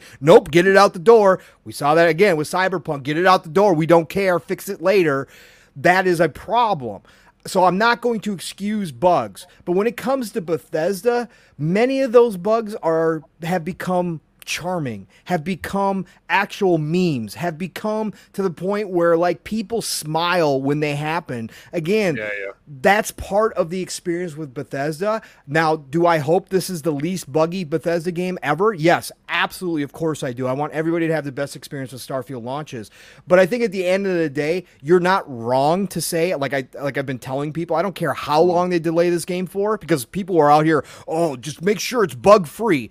If you ever think a Bethesda game is going to come out bug three, bug free, you are crazy. not. You have never played one before, not. and you don't understand. And now you're putting it in space with a thousand planets. Yeah, okay, we're we're going to have some bugs, but at the end of the day, I think they can overcome it as long as there's no game breaking bugs or save deleting bugs. Those are the Yeah. two things that I still like. I'm no. The minute we lose, Yeah. I lose progress in a game. I'm like, nope, done. I'm I'm out. Yeah, I'm not. I'm I'm not playing your game.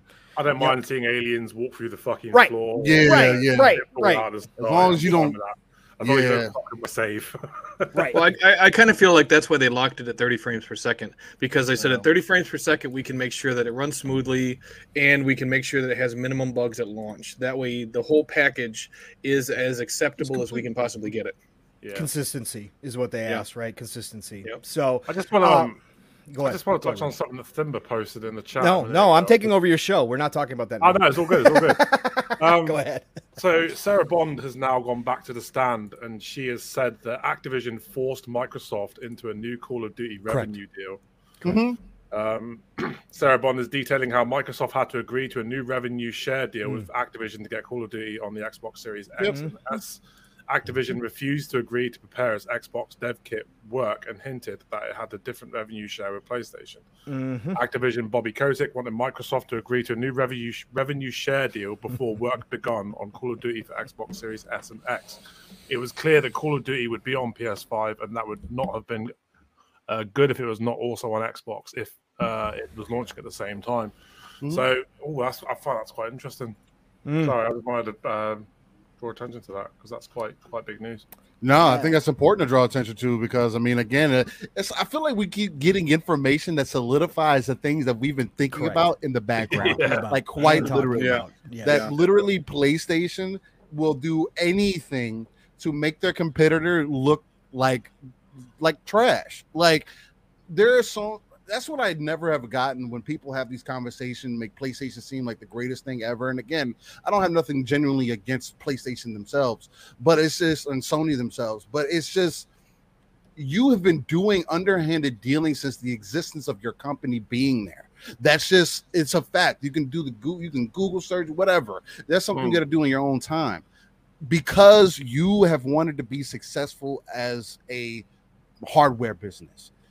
Now that you're in a point where you actually have somebody to compete with, it's all this you crying for wolf about what? about things that you've done, and then when the, the things that you've done in the past get exposed, now it's like, oh wow, I didn't, I didn't even know people did that for real. That's crazy.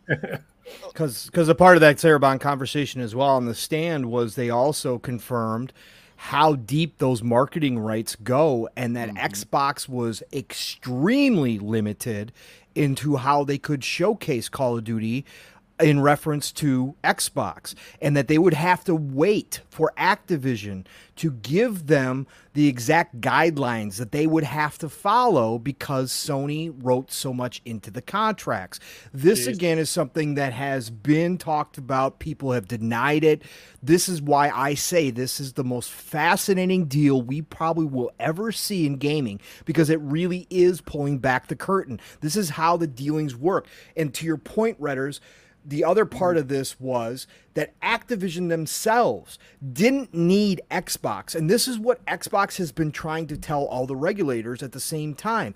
We're in a position with the way that the Xbox was during the Xbox 1 generation, right? Where we mm-hmm. had they had zero power, right? They had zero power in the gaming industry in a lot of ways because Literally. these publishers, like a Call of Duty, like a Grand Theft Auto, I'm sure, I'm sure if uh, Strauss and Phil have a great relationship, right? So I'm sure it was a little bit easier. But at the same time, we're seeing the inner how business actually works and how cutthroat this gets. Activision was literally saying, "No, we we we got the biggest dog in the house behind us. We don't we don't need your little chihuahua." Right? We don't, we don't, why do we need your little chihuahua, right? Why are we going to give you the same revenue split that we gave our big dog to protect our house, right? Why are we going to do that? Your chihuahua's not going to do anything for us. So, mm. no, you're going to have to take less, right? That's really what it came down to. And again, everybody's favorite snake, worst, you know, person list all the time, Bobby Kotick, top 10 all time, right?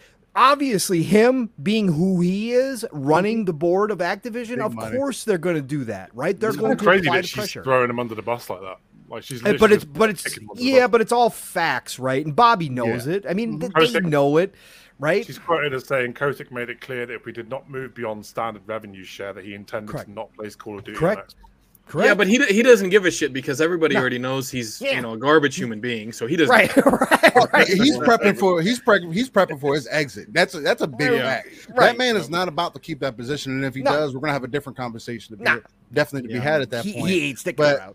But at, at that point, it's like, yeah, I mean, you might as well bring out the facts because he's not going to come out and refute it, bro. What he, what else are you going to say other than things that are going to No. be in favor of this deal for you to get the biggest golden parachute that you could have ever imagined and Mhm. get away with all the heathenish things that you've done throughout your entire career, Right. bro? At this point, like, yeah, you probably said those things in the Yeah. past, and hey, yeah, Sarah, you tell them.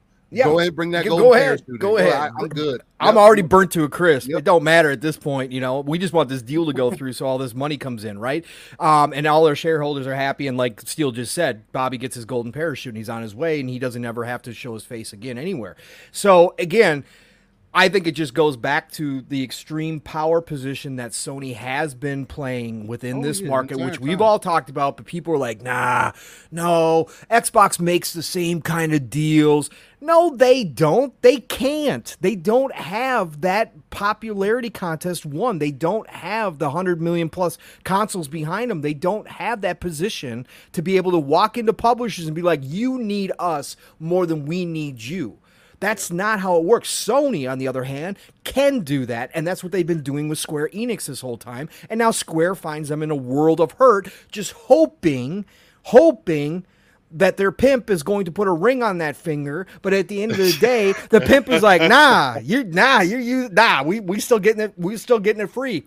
We don't need to buy it, right? We don't need to do that. That's exactly what's happening here. That's the kind of power, that's the kind of bully tactics. And again, it's business. Business is cutthroat. Their way. At the end of the day, especially when it comes to big money, especially when it comes to an industry like this that is growing dynamically still, they are going to be cutthroat. But to see it laid out now and to, to justify all of our positions and our opinions is fantastic because we've been spot on about this stuff.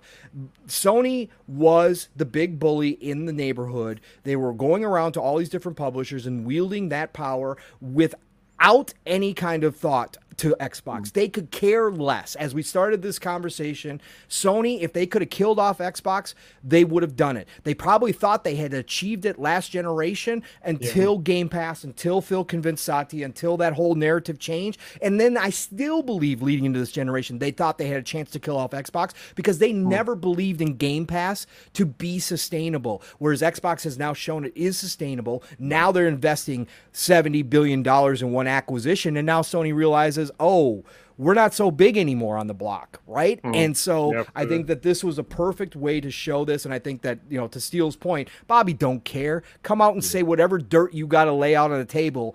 All is about is money for me, and you guys have offered us $70 billion. So go ahead, roast me. That's fine. I did that, right? So I think this another perfect example on the stand to the judge to show how Sony's been doing this nonsense for a long, long time and could care less about competition at the end of the day. They would be the sole owner of all the industry if mm-hmm. they had their way, right? If they mm-hmm. had their way, they'd kill off Nintendo too.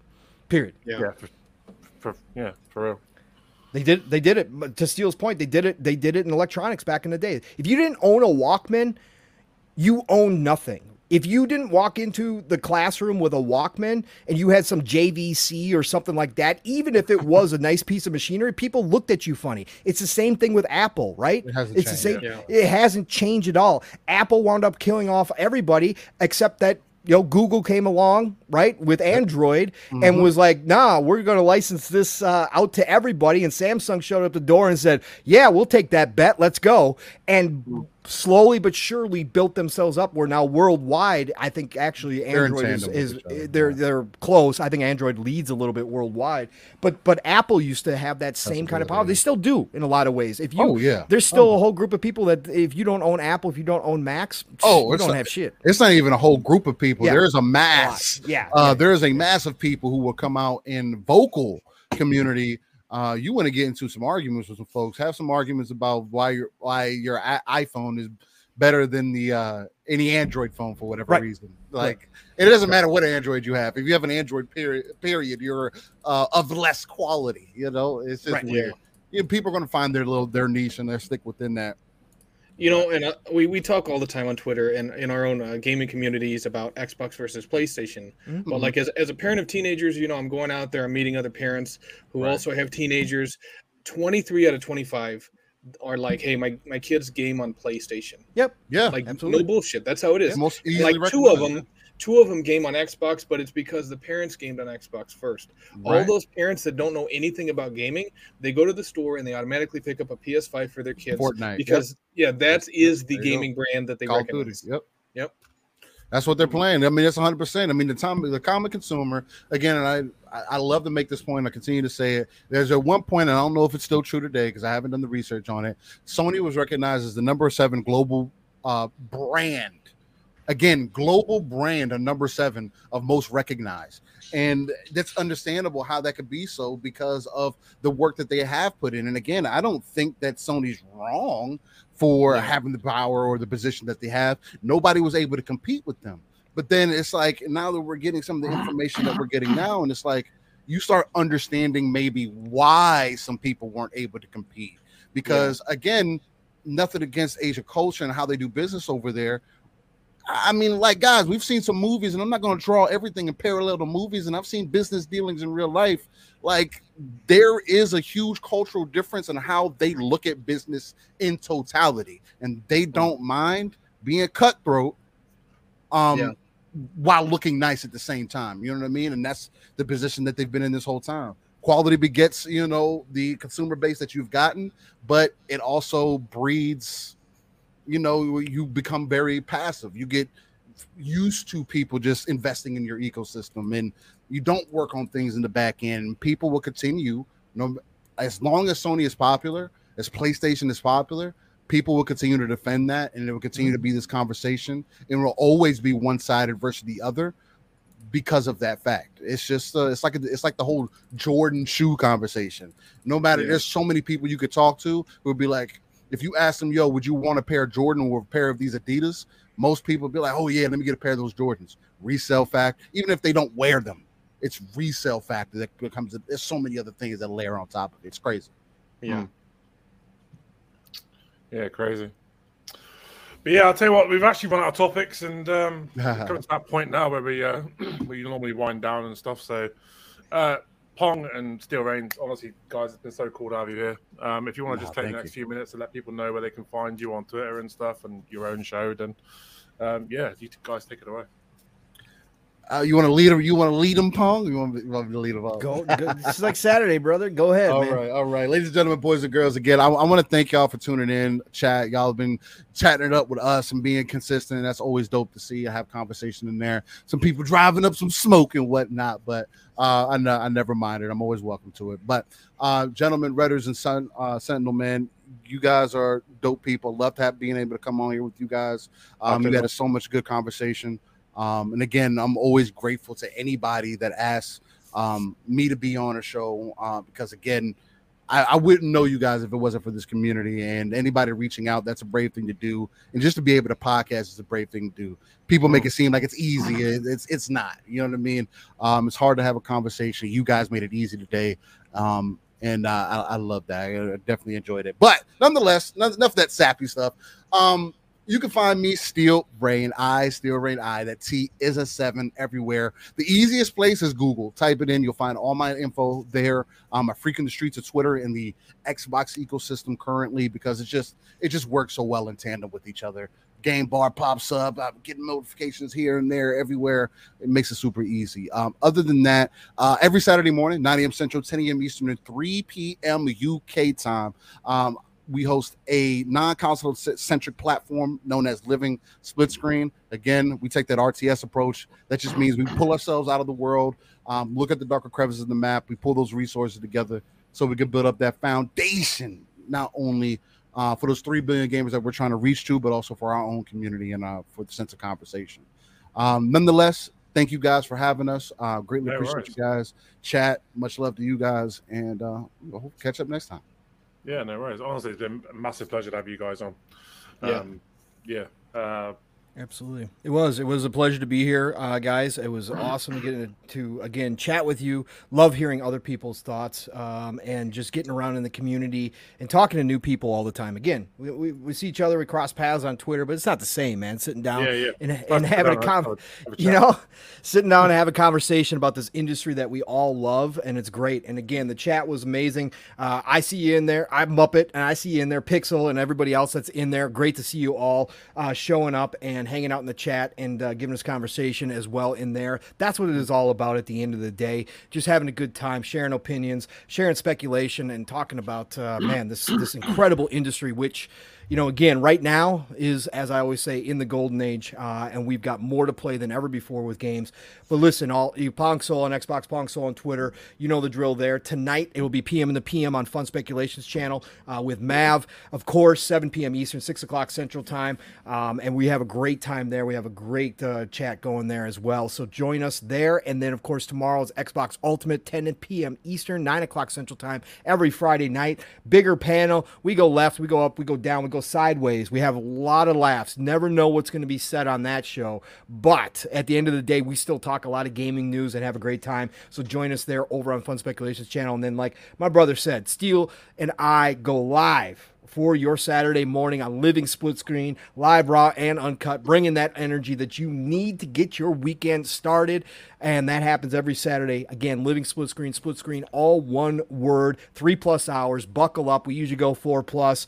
We like to talk, folks, if you can't tell. So join us there. uh, and then otherwise, I end my podcasting week on Saturday nights on the Shop Podcast with PTK Blam, Fuzzy Belvedere, and myself. And this week, we're gonna have fun speculation, and we're gonna have this man right here, living uh, living split screen's own I Steel Reign. So my brother from another is gonna be there. Um, it's gonna be a blast. We're gonna have a lot of fun. Uh, and that happens at 9 p.m. Eastern, 8 o'clock Central Time. The Shop podcast. Listen, all Golden Age Gaming is here. Get out there, enjoy it, play what you love, love what you play. And I'm going to talk to you all real soon. Redders, Sergeant, it's been an absolute pleasure. Again, honor to be here. Thank you for Oh, the mate. invites. the pleasure's all ours, man. Honestly, it's, it's, it's great Yeah. to have you guys on. Um, yeah, so thanks for coming and hanging out with us. Um, but yeah, we'll be back same time next Thursday, 8 p.m. British Standard Time. I believe there is a Destiny podcast on Sundays, uh, Sunday night, assuming that BMG isn't still slacking. And I believe the. PSM Party podcast is back again on Tuesday at 8:30 p.m. Is that right, Sentinel? Yes. Yes. Cool. So yeah, you've still got another week full of content. I'm sure Ash is going to be putting reviews up and you know Yep. all that fun fun stuff you can expect from the channel. So yeah, without further ado, good night everybody. Thanks for tuning in. Much love to all of you, and I will catch you next week for the next one. Good night. Later, guys.